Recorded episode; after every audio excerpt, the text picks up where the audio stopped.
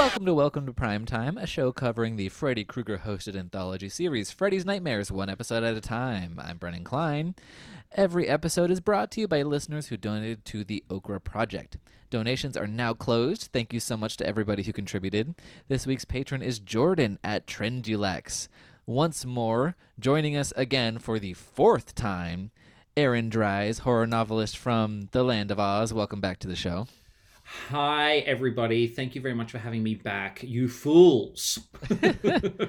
it's it's it's been a while too. I mean, not in like chronological time, but you were you were on like what episode five or six of this show? I feel as though I look. I I'm such a champagne Freddy uh, Freddy's Nightmare uh, participant because I've only watched the episodes that you've assigned me. However, I will say that I did watch the entire like you know both seasons way back in the day. Um, but and, and so I I find this a, a joyful experience uh, getting to watch these couple of episodes and having a chat with you. What about you, Brennan? How are you finding this now? Because here we are again. Uh, you know what? It is what it is. I like I, what I what I relish about doing this is getting a chance to talk to my friends. Mm. Um, like almost all of my uh, well, because basically this show, I I'm not beholden to anyone. I I'm I created it for charity. I, I'm like fully producing and hosting it on my own, so I get to have guests who are just like people I admire and respect. And after almost every recording, there has been like a 30 minute gossip session to follow talking about Freddy Krueger. So it's been it's been pretty good for me, honestly, in that regard. But uh, I've just been very busy at work, um, and I do just on my lunch breaks just sit there and watch a Freddy episode and just tap away like taking notes, and I don't really get a break. So that that kind of sucks. That, I guess that part sucks, but uh, look, take comfort in knowing that what you know, not being beholden to this, and you know, you get to catch up with your friends, and you just kind of just like check in occasionally. Is uh, it's pretty much I imagine what uh, Bob Shaye's experience in executive producing this show would have been like, right? So just... you're you're almost entirely right, yeah. hey, look, I Lord of the Rings is coming, Bob. So so it's not far off. You got this. Just hang in there. Um, uh, yeah, well, we're here to talk about season two, episode ten. Do you know where your kids are? Such such an '80s reference. Um, it is. But yes, so this uh, episode's original air date was December 10th, 1989. Here's what you could have watched instead. Uh, you could have watched The War of the Roses, or, um, you know, we should have saved our Meryl Streep references from last episode because you could have watched She Devil with her and Roseanne Barr. Oh look, what a what a weekend of the movies that would have been. Can you imagine doing the double feature of War of the Roses and She Devil? Danny DeVito and and oh, did, did Danny DeVito direct War of the Roses? Or am I? I, I will double check that. I have a feeling he did. Um, followed up then by Matilda. oh yeah, that was him. That's crazy. Okay, Google. Yeah, he also directed a. Re- Sorry, what? He directed a really he directed a really cool episode of Amazing Stories as well, um, uh, with his wife at the time, who was from Cheers. I can't remember. Um, yeah, Rhea Perlman. yeah, Rhea Perlman. She kind of, and again, it's basically the World of Roses. I don't know. I don't want to break them up. I don't want to be like a Hollywood gossip. You know, well, I can just see us. You, know? you, you just said uh, at the time. I, I'm um, just not sure if they're still together. Okay, I am. I'm again. I'm only just. My whole Google is just uh, Danny DeVito. Oh, they separated in 2017. This is your fault. Oh, that I'm so sorry. I I was I'm the Yoko Ono in the the Rhea Perlman and um and Danny DeVito relationship. I broke up the Beatles. Sorry, everybody. Um, but he did direct War of the Roses, so congrats on that.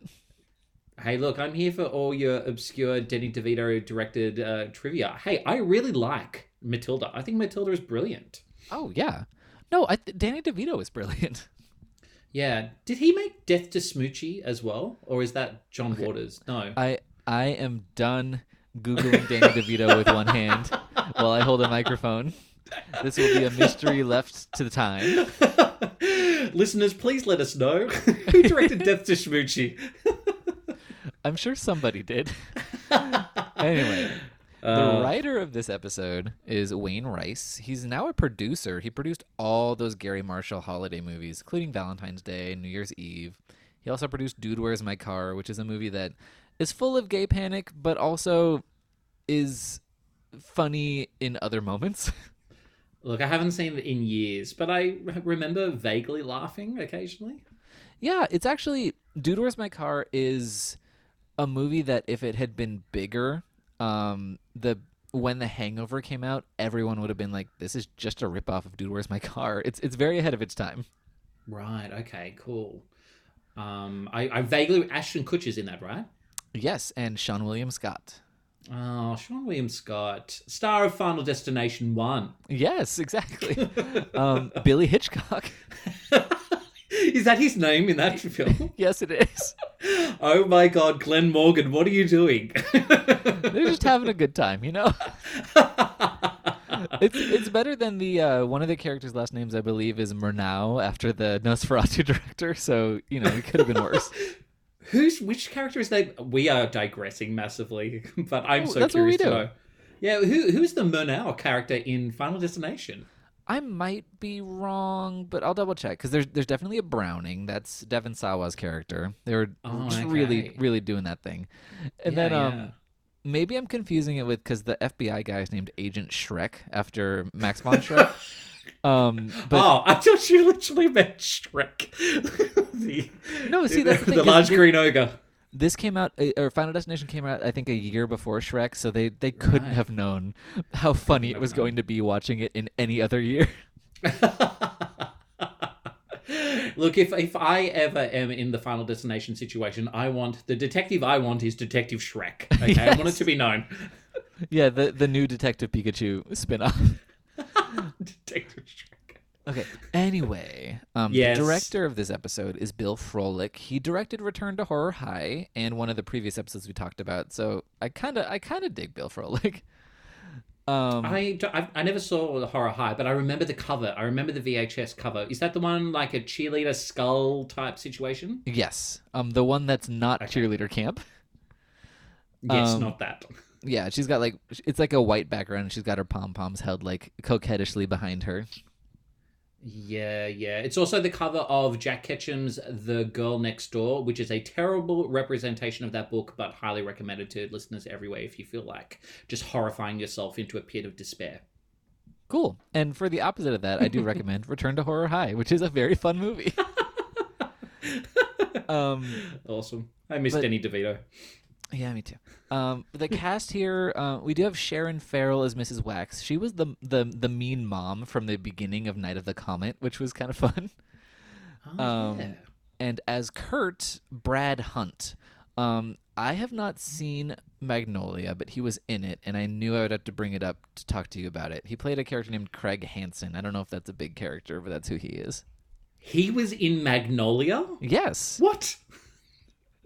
All right, I'm not, I'm not going to get ahead of myself here, but and I know I again I'm a Champagne Freddy Nightmare kind of guy, but I kind of loved this episode, and and I know that you're at a point of b- Freddy burnout, so it might just be that you know you can't see the the woods for the trees, but I'm almost convinced this is a good hour of television, and now that I know that it features one of the cast members from one of my favorite films, Magnolia, my God, has this elevated massively in my books. I have no idea who that character is in Magnolia. There are Okay, like fifty thousand people. But okay, so I I will say um, I have not yet qualitatively judged this movie, so you know jury's Mhm. out. Um, I, I'm Sometimes- here to persuade you. thank you. Uh, yeah, uh, sometimes I just you know by going through the plot again, I kind of remember whether or not I loved or hated this episode and kind of reinforce it and decide at the end. Um, hey, look, the opening shot features Bon Jovi. You can't go wrong. what? Do you, do you remember that? The opening shot of this episode, once we get out of the, fr- like, you know, is a poster of Bon Jovi on the wall in, in the girls' rooms. Oh yeah, okay. Sorry, I thought you were talking about they were Mhm. playing Bon Jovi, and I was like, I don't think they could afford that. no, no, no. um, They definitely could not afford that. But yeah, so yeah, uh, beneath the Bon Jovi poster are Heidi and Lisa, best friends, and they're like, "Oh, Kurt Wilmont asked you out," and Heidi's like, "No, I asked him." And then, so Lisa, um, wait, no, Heidi, Heidi, Heidi is the the horny babysitter. Um, she asks her best friend Lisa, she's like, "Okay, Your mom's going to be at my house playing bridge tonight. So can I come over and fuck at your house? And also, can you do my babysitting for me at this other house? Which is, she's a monster. I just think, you know, Lisa is a is a wonderful friend. a wonderful Yes. friend. And I don't. uh, Lisa better. I mean, obviously, this isn't how this episode ends, but she better have been planning to receive that money for the babysitting job. oh yeah, absolutely. But Lisa is just so, that good of a person, maybe. Um, God, uh, what a mess. Um, I, if if I was Lisa, I would say no. Fuck you. Get the hell out of my house. Go get a hotel room like anyone else. You can afford it with the amount, the extraneous amounts of money you're going to get uh, paid by babysitting at the Burtons. Oh my god. Okay. So yes, you have to babysit at the Burtons. Um, Lisa shows up, and there's like a little, probably like five year old boy named Will, and she's like, "Oh hi, are your parents home?" And she like walks in, and then there's this rattling, wailing noise coming from the wall, and she stares at it like, "Huh." Do you know what that reminded me of? That sequence in The Exorcist where Ellen Burstyn is going up into the attic and they're like, "Oh, it's just mice. It's just mice." And I'm like, "No, it sounds like there is a tiger loose up there." and and the, and and and the everyone's like, "No, it's just mice." It sounds exactly like that. It's a a deep deeply penetrating violent sound coming from underneath the stairs. Yeah, it is clearly somebody trapped under the stairs screaming, and it's it's a lot. And she's like, "Oh, what's that?" And then it happens again. She's like, "Oh, there it is again," as if it's not entirely clear what we're listening to. um, and he's like, "Oh, that that's just my sister Patty." Like, All right. oh my god, the patty under the stairs. I just love it. Another Wes Craven, boom, right there. Um, yeah, and then yeah, just all of his worlds are coming together. Freddy shows up, and this truly is. All, look, all of these are free association, but this is just fully him coming up with it on the spot. He's like, Patty, Patty, Patty cake, yeah, Patty cake, Baker's man, catch a babysitter fast as I can, and it just. We really got to get inside the process on that one. And then he kind of gives up on the rhyme halfway through. I'm like, that doesn't rhyme. Come on, Freddy, you can do better. yeah. but I mean, on the evidence of the show, I'm not convinced that he can. Yeah, Um, true. So, um, here's where I need to inform you a little bit about what happened in the previous episode, Bloodlines, which And I did not know. I did not know that this was a sequel. So this is new to me. This is the the prequel. Tell me about the prequel to, to this episode. Yes, it's an episode called Bloodlines that I watched with, I believe, B Bass, who was Oh, on last awesome. week. Um, another good friend who is Hey, much harder to make fun of than Ryan Larson. what Um, did B think of this episode? Uh, the Bloodlines. I immediately eject everything I talk about out of my brain as soon as it happens, but I don't think she liked it. Okay, cool. All right, tell me the plot. Pitch me. okay, so so basically, um, Bloodlines. The first part has nothing to do with this episode, so I'm not going to bring it up. But it's banana pants. Um, but the second half is about this guy, Jack Burton. Um, he shows up to his home with his wife, just with an adopted baby daughter, and his wife is like, um, okay. um, and so this daughter is named Patty, and it is very much a extreme, a bald ripoff of The Omen um, where she's trying to find out who Patty's parents are, and Patty starts kind of turning evil a little bit. Um, and then she, in a dream, finds out that Patty was born of a jackal to someone named Thorn. Think about it. Oh my Make the God. God. Um, but yeah, and then Patty eventually kills her with a little rolling toy, and she falls down the stairs. Um, and so this is that self same Patty. Um, instead of going the Damien route and becoming the Antichrist, she has become, I guess, Leatherface in Texas Chainsaw 3, just trapped in the basement. Yeah, yeah, absolutely. Well, look, I'm, I'm, I don't need to see that episode. I, I like this standalone story and and my own mythology that I've crafted about Patty under the stairs, yes, Patty it's, cakes. it's much better. and also, yeah, this, this cheerful new uh, stepmom of Patty is like, all right, we're heading out. Under no circumstances open this basement door. know, she reminds me of um, Shelley Duvall, but not Shelley Duvall acting, but Shelley Duvall introducing herself in that show that she used to host. Oh, Hi, yeah, I'm, like I'm Shelley. Duvall. Yes. Hi, I'm Shelley Duvall. also, every bit with the parents and the, basically the whole tone of this, and I'm probably giving it too much credit in terms of the illusion, but it reminded me of Parents. Do you remember that movie Parents? I have not seen it actually. Yeah, is it Bob Balaban who made that? I can't even remember now. It's probably It's- Danny it- DeVito. It was. It is was was Parents directed by the same director as Death to Smoochy? Maybe. Who could tell? But that's a really good film, and it's definitely worth checking out. It's kind of like you know David Lynch light meets um, Sesame Street. It's kind of it's kind of interesting. But anyway, we digress. yes. Um, yeah, we're not allowed to open the basement door. Um, the kid has a poster for the Texas Chainsaw Massacre in his room, and I this kid's great. Love this. Love this poster.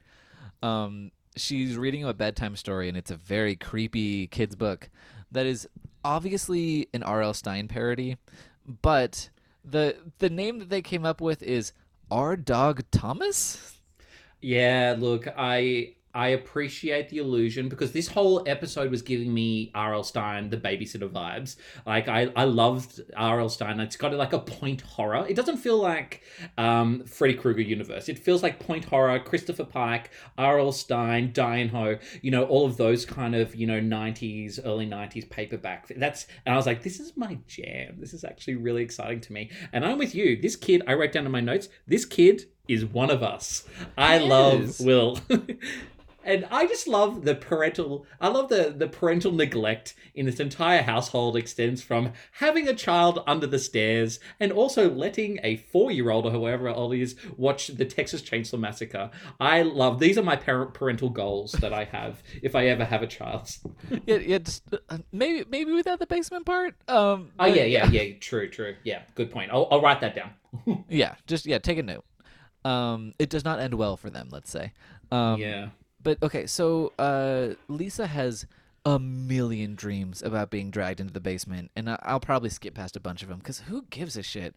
Yeah. Um, but so basically, there's this lacy curtained door behind her, and she sees like a shadowy monster figure, and oh, more dream shit. Moving on. Okay. Yep, yep. so she had a dream that Will's missing, but then when she wakes up, Will is also missing. Um, and she finds him like down the basement steps. So there's this like big metal door that's keeping Patty inside um, at the bottom of the steps, and he's just kind of sitting on the steps outside, and he's like, "I couldn't sleep. I like to listen to to his sister's tortured moans." Yeah, yeah. Uh, look, like I said, he's one of us. I, I don't know if I like me personally would go, relate to this particular moment. I, I feel as though the my, my the person I relate to most in this is actually Lisa because at one point, and I wrote it down, she rings Heidi, who is just like rolling around on the bed on her Lisa's own bed, bed. on Lisa's bed, and she's like, "Um, you forgot to mention that the Burdens had a deranged daughter locked up in the basement," and I'm not thrilled about it, Heidi. That's that's me. and also, why am I leaving a message on this phone? It's my phone. It's so good. I actually thought that was clever. Yeah, and then um yeah, it, it is clever. It is funny. There are like, you know, moments of funniness. Um Heidi does eventually pick up because basically Lisa starts talking about how she has herpes and finally like gets her attention. Again, Uh, another line. I love that. I would do that to you. Um but Heidi again just truly is a monster. And she's like, "What's the problem? She's not even their real daughter." because she's adopted. But it's like, the fuck does that matter? there is a Mhm. a a deranged teenager in this basement. Um, and basically, Lisa's like, "I'm leaving this house in 20 minutes, even if you don't show up. Like, I'm leaving. You better be here when the parents get back, or you'll be in trouble because I'm just your temp, you know." And also, I don't want to presume to know how America works, but here in Australia, we have like an entire government agencies, uh, um, you know, whose job it is to stop this from happening, like Child and Youth Protection Services. You have them, right? That's that's an accessible resource to people, right? Yeah, we do have child protective services, and n- none of the half dozen people who walk through this house and hear the deranged screams from the basement thinks to call them. Well, look, you know, if you don't want to call Child and Youth Protection Services, the least you can do is try to bait Patty with a with a chicken leg, right? Which she does too. Yeah. This I also believe is a dream, but she dangles it down this dumb waiter that they use to feed Patty. and the string gets pulled and like as it's like whizzing down the dumb waiter, it slices her finger open, which is ooh, ooh, that's that's that's hard. Mm-hmm. That's hard to see. yeah. I mean, it's not it's not a gross moment. There's no blood, but you you feel it, you know. Mm, yeah, yeah. I um I visceral rope and uh, string action always weirds me out in movies. Uh, There's a great moment of that in The Descent, also. Oh yeah, absolutely. And in Jaws and in The Mist, those are ones that kind of spring to mind as well. Ugh, it's kind of it's such a gross thing. Yeah. Anyway, chicken, chicken bait. Yeah. um, you know, it's another dream. She wakes up. Um, Heidi comes in and she's like, "All right, I'll just check on Will and I'll take over." Um, but then Lisa picks up the phone and Heidi's calling on the phone from Lisa's house, as she proves by playing Lisa's outgoing message, which I don't know is possible to do while you're on the phone. I can't remember. Yeah, neither. yeah, Um, it's been a while.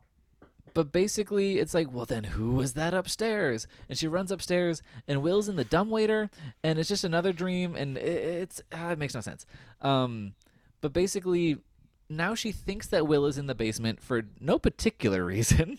Mm-hmm. Um, she opens the the padlocked door, and of course, she's dragged in. She gets locked in. Patty steals her car and takes off.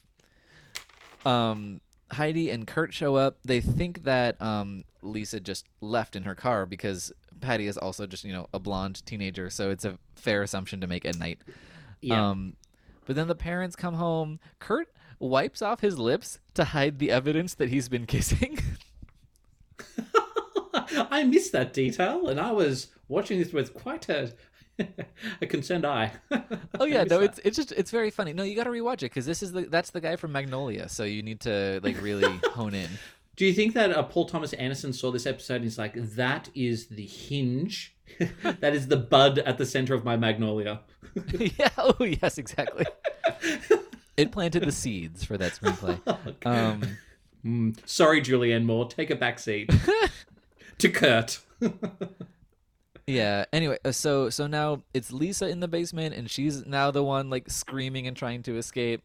Um, and the instant you're like, well, okay, the parents have to see Patty at some point, and they'll realize it's not her. And so that's the moment when the mom turns and says, "You know, it's been almost two years since we've seen Patty."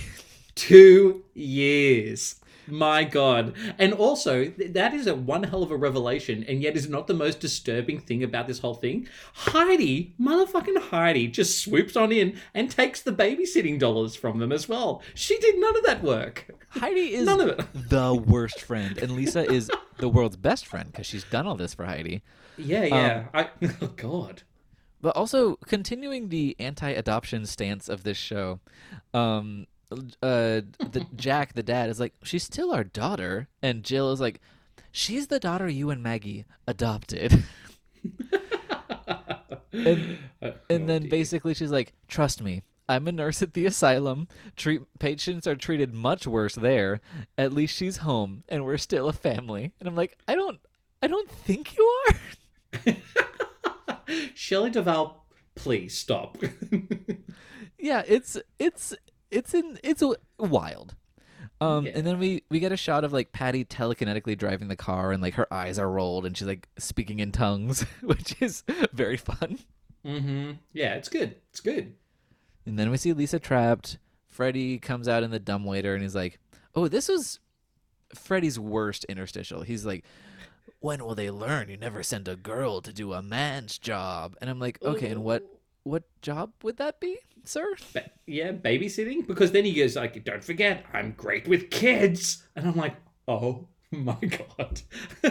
Yeah, it's like first of all, just that phrase in general is so horrible. it is Um, awful, isn't it? But also it in this context, there's really no even even if we're like trying to reinforce the gender binary, there's nowhere that fits.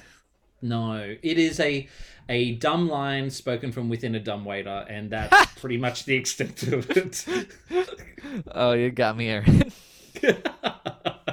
You're welcome. Also, I'd forgotten that it was called a dumb waiter until you said it. I was just like the the Halloween H2O up and downy meal thing is what I was thinking in my brain. it's a dumb waiter. It's Which a dumb actually- waiter. No, that makes sense. That's actually there should be a better like non-ableist name for that. What about Lazy Susan? What about a Lazy Susan? Do you have them over there? yeah, really, we do. Also, uh, you know, like fuck Susan, right? I guess she sucks. Susan and Mary. It really sucks to be them. Okay. Um. Yeah. So that all that all sucks.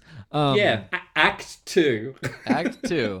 Um, Lisa's mom has gone round the bend. She is convinced that Lisa's still alive, even though she has had a car accident, apparently, like the night that we saw her. Obviously, we know that Lisa's still trapped in the basement, but apparently, Patty did crash the car, and everyone assumes that Lisa's dead, even though they didn't find the body. And the mom's like, I kept her room exactly the same for when she comes home. And I'm like, even if you did think she was dead, it's been a month. Like it's it's I I wouldn't expect you to have the room together by then anyway. You almost sounded a little bit like um, uh, what's the, the Billy from from Scream. Scream. Look, It's like it's been a, it's been a year. been dead for a year. Why won't you suck my cock? I'm sorry if my traumatized life is an inconvenience to you and your perfect existence, Brennan. God, that that was that was good. That was a very good impression of the clip from Stab in Scream 2. and then is it Liev Schreiber just goes, "Oh, you doofus," you know, something like that. Um, Um, yes, No, Tori isn't it? it's Luke Perry. Luke Perry. Is it Luke Perry? Yeah, playing playing, playing Billy in Stab. I can't even remember now. It's been years since I've seen Scream 2. Or I think so. Oh, you know what? It's no, it's it's Luke Wilson. I, I get them confused. Ah, okay. It's Danny DeVito. Yes. um. Anyway, so yeah, there's a whole thing. Uh, Freddy's like, "Oh, looks like Lisa's got herself a new mailing address. Maybe she wants out of there. Maybe she's looking for some room service. Know what I mean?" And Freddy, I I don't, and I don't Yeah. want to. I think it has a vaguely rapey connotation, and I, I do not approve. yeah, he's really having a moment in this episode that is more disturbing than normal. Yeah, yeah. This is the Freddy Krueger of the remake. You know, like Yeah. you know all those things that we just kind of glaze around. Freddy's like, do you know what? I'm just letting it all hang out here. You know, I'm great with kids, and I'm here to make inappropriate comments to you.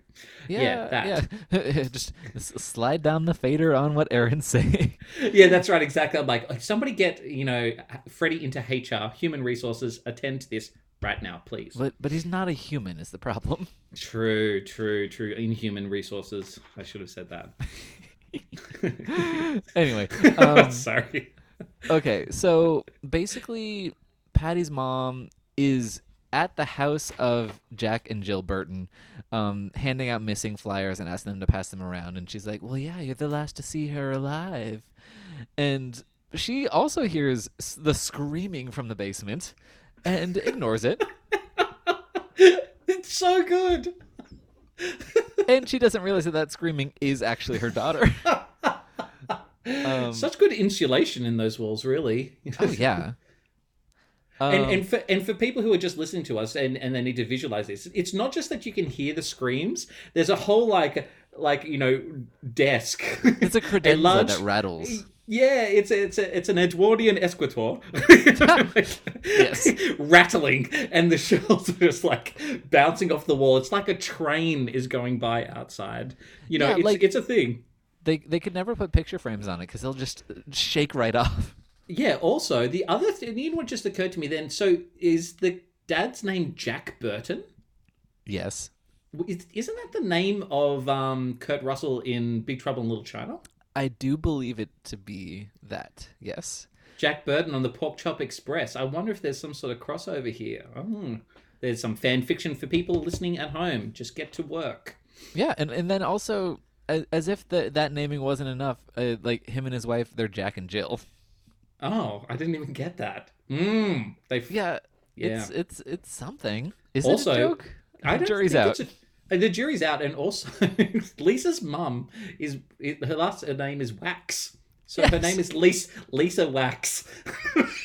yeah, which well, which actually, um, I was like, do I know someone named that? But no. Um, there's the the woman who wrote the book, literally wrote the book about Friday the Thirteenth, the TV series. Her name is Elise Wax.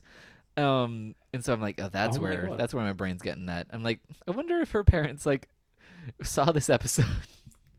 Yeah, yeah, her parents and Paul Thomas Anderson. They were the Yeah. only ones who saw this episode. yes. um, but okay, so the mom she sees Patty like fer- full feral Patty mode, like Yeah. stealing from her car, and she's like, "No, I I won't hurt you. Want to come live with me?" Basically, like you know, I need a new daughter. um, she's like, she's very obsessed with feeding her something hot. She's like, "Come home with me. I'll fix you something hot. It should be hot. You've never had something hot before. It's hot." Mm hmm Yeah, it's brown soup. It looks disgusting. It does look disgusting. And then she promises to bake her a blueberry walnut cake, which could be good, but also seems just fucked. Yeah, I'm like, can I can I take the blueberry cake first before you give me this brown sludge, please? yes. And then um, Patty from behind her picks up the largest knife in the world from a cutting board. But Holy shit. yeah, but instead of stabbing the mom, she just angrily like lops it into a wheel of cheese. Yeah, look, there's a pun there just waiting to happen. I'm not quite sure what it is, but uh, I'll bring right back. oh god, okay. hey, look, Patty is basically the love child of Michael Myers and Kristy Swanson, so I'll give her a pass. God, she is She's like, um, you know, when Kristy Swanson dies at the in um deadly friend. in Deadly Friend. She's got Deadly Friend, kind of flowers in the attic, you know, kind of, you know, vibes. Whilst meanwhile, Lisa downstairs at the other house is actually getting a tan. She looks more tanned underground than she does in any other scenes. It's great. God, magical! What a show. Um, but yeah, uh, Patty does go upstairs and takes a shower, and then she has a moment like um Elisabeth Moss in Us, like putting on the makeup in the mirror, Mm. where she's like, "I finally get a chance to be pretty. I've been living underground for so long." Again, another person inspired by this uh this episode, uh, Yeah. Jordan Peele. Mm-hmm. Definitely. Um, she does find a newspaper clipping about Lisa's accident on Lisa's desk in her bedroom, which is not where that should be. Um, she does have a flashback to earlier in the episode, and then they have uh, kind of the other um, angle of it of, of a really unimpressive confrontation in the basement. Look, I, on a story structure level, maybe Tarantino was inspired by this because I'm pretty sure that he did the exact same thing in Jackie Brown, right? this is this is the Jackie Brown heist moment of this episode of Freddy's Nightmares. Yeah, and then and then um, the mom goes upstairs. She has a v- dream vision of the actual Lisa being like, "I need my makeup." Um, and she's like, "I can't let you see me like this." And she turns, and her face is, I think, supposed to look burned, but it just looks like someone stuck a honeycomb on the side of her face. Yeah, it's like it's like when um Jack Nicholson burns uh, his offsider's face in Batman, the Tim Burton one, and she removes the mask, and it's like, ah. yeah, it's a thing. Yes. That was that was not a scream. That was me impersonating Danny Elfman's score. That's Moving fair. on. That's good to know. um, but yeah, so somehow the mom didn't notice that Patty was wearing Lisa's like Letterman jacket um, until she takes it out of the laundry. Um, and then so she has this dream Lisa again, and but then she's, I don't know. It's really this dream Lisa recognizes that Patty is an imposter. So the mom inside her head knows that Patty's not really Lisa, but then she starts like in reality believing that she is. Um, or at least forcing herself to believe. Um, Look, grief is a grief is a tough thing on people. You know, yeah.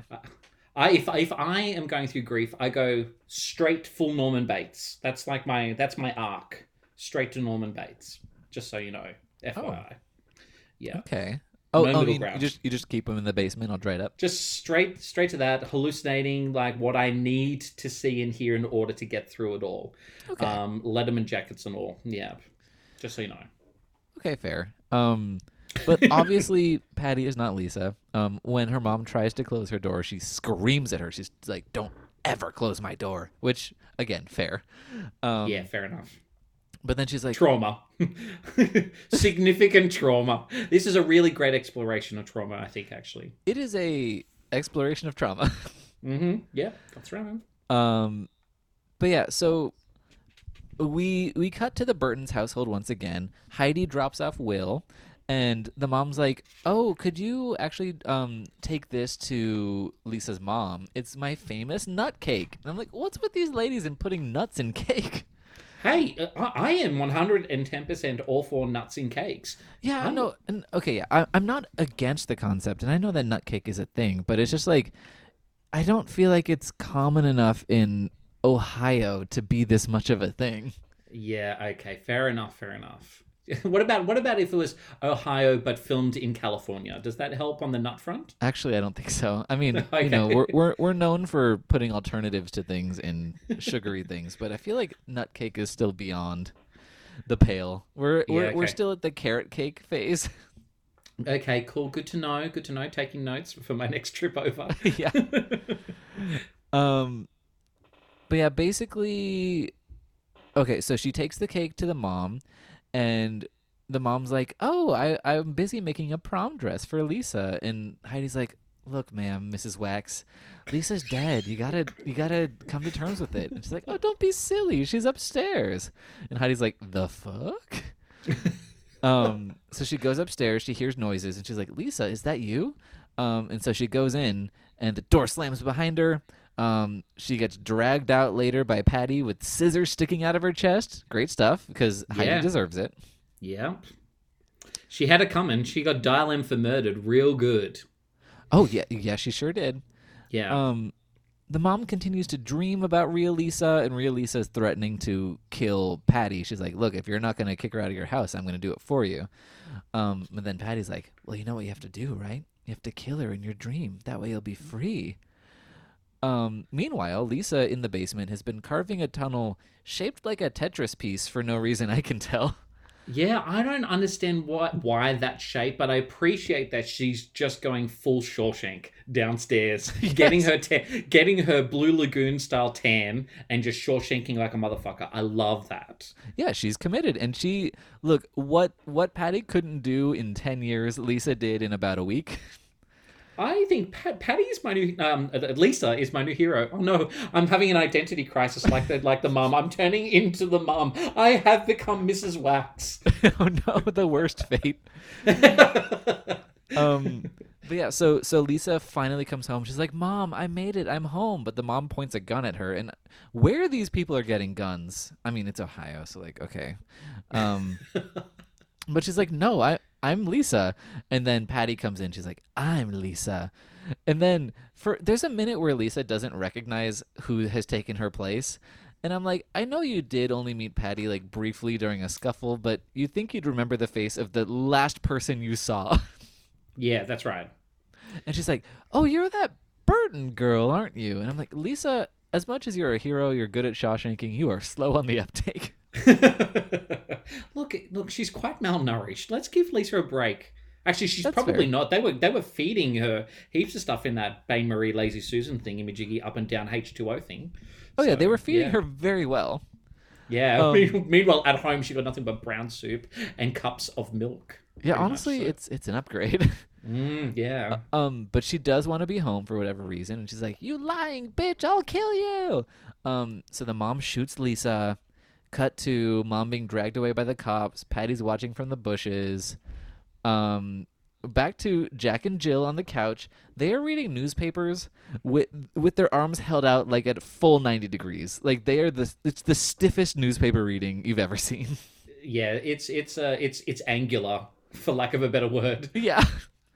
Um, but they hear a noise in the kitchen. They're like, "Will, what are you doing in there?" And Will's right behind them. He's like, "What? Nothing."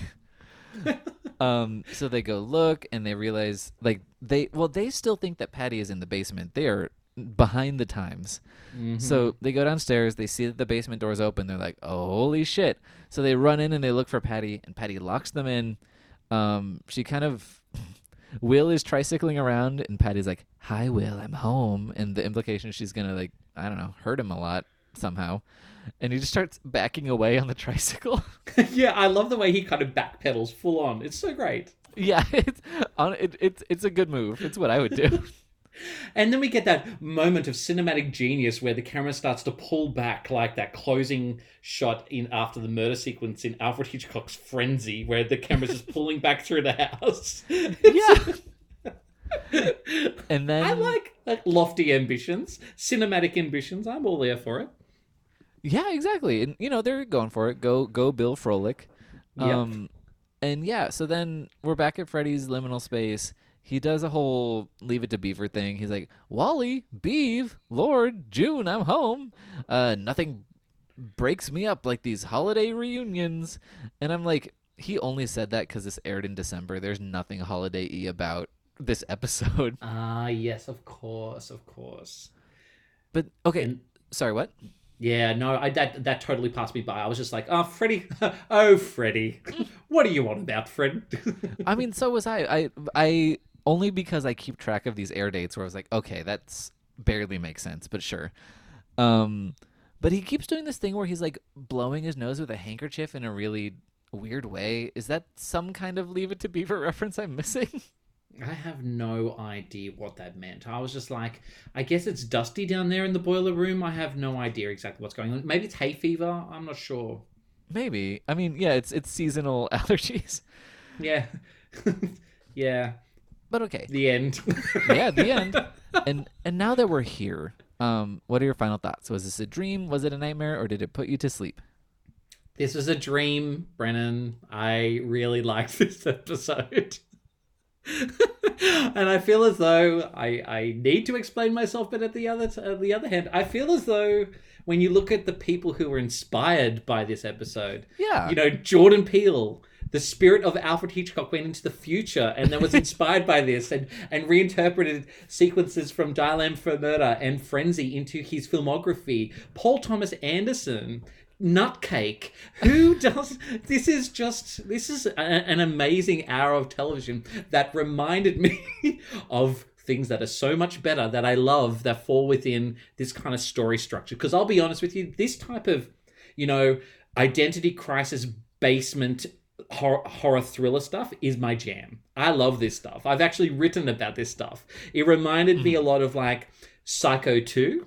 Um, you know, at the end when they're like, "No, I'm Lisa, I'm that." It's a little bit like the "No, I'm Mary, I'm the Mary" yes. from the end of Psycho 2, which is a wonderful film and executes many of these kind of um, you know, uh, you know, the transferal of guilt and personalities in a far more eloquent way.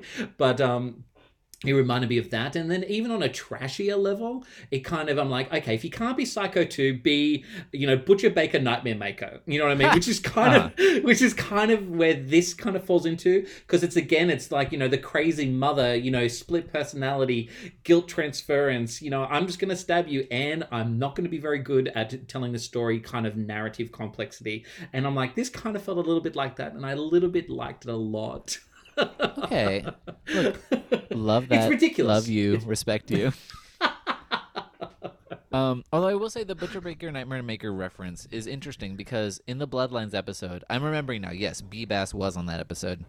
Um, but there is a moment in the first portion of Bloodlines um, that was very much reminded us of Louise Lasser in Blood Rage, which I think is a sister performance to Susan Tyrrell in Butcher Baker Nightmare Maker. Yes. So yes. they're they're really harnessing that kind of vibe. Maybe we should just, uh, you know, uh, like once you finish getting through both seasons of, of Freddy's Nightmares, we can just do an entire an entire podcast for twenty episodes just about her. That sounds like a thing. We could. Yeah. Well, look, I, I, you know what? I'd love to do a podcast about deranged women. You know. Um, have you oh, have you read that book, um, House of Psychotic Women? I have not. Oh, it is. Oh gosh, who wrote that? Uh, if only I was. Oh, if oh. it was here within reach. Wonderful book. A, a, strong recommendation to everybody. Yes, it's uh, she's got a very interesting name. I'm gonna actually look it up because she works with the um, well, I can't remember the name of anything right now. Well, that's Um, okay. I do have a copy here on my shelf, but I, I'm tethered to Oh. my laptop by these cords. It's a uh, Kier-La Janisse.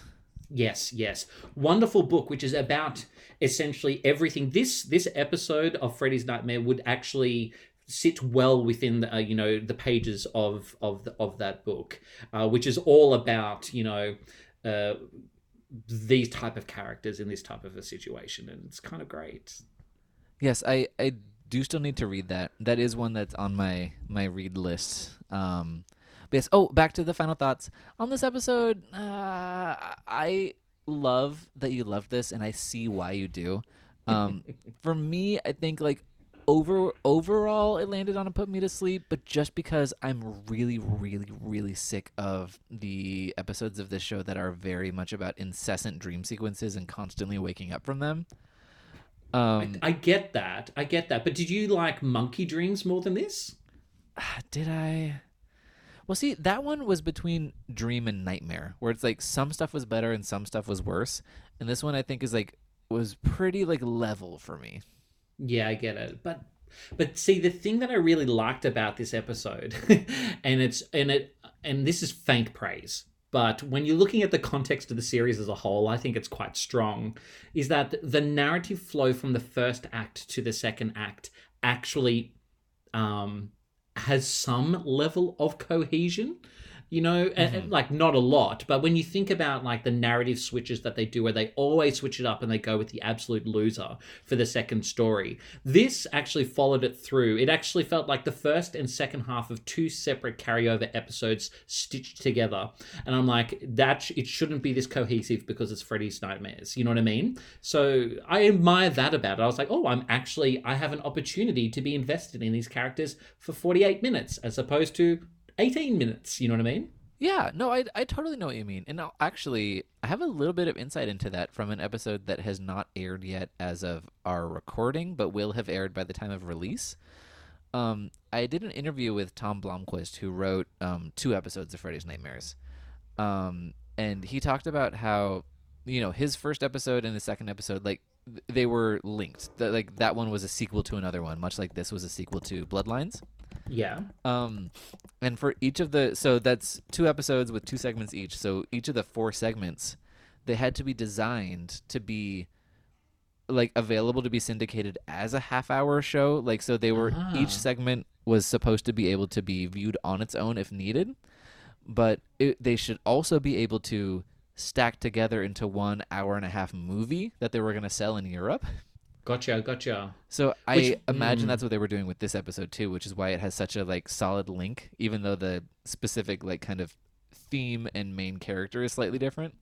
Can you imagine watching um, the the second half of the episode that I missed, followed onto this hour, and going, "Wow, this jackal, this jackal child devil Patty under the stairs mother identity crisis, evil parents, clippings, narrative shooting, murder, subplot, full story, happy ending, fade to black. Can you imagine that as an hour and a half VHS sitting on a shelf somewhere and someone picking it up going, here's $5, I'm going to spend wisely? Can you imagine that that was ever a thing?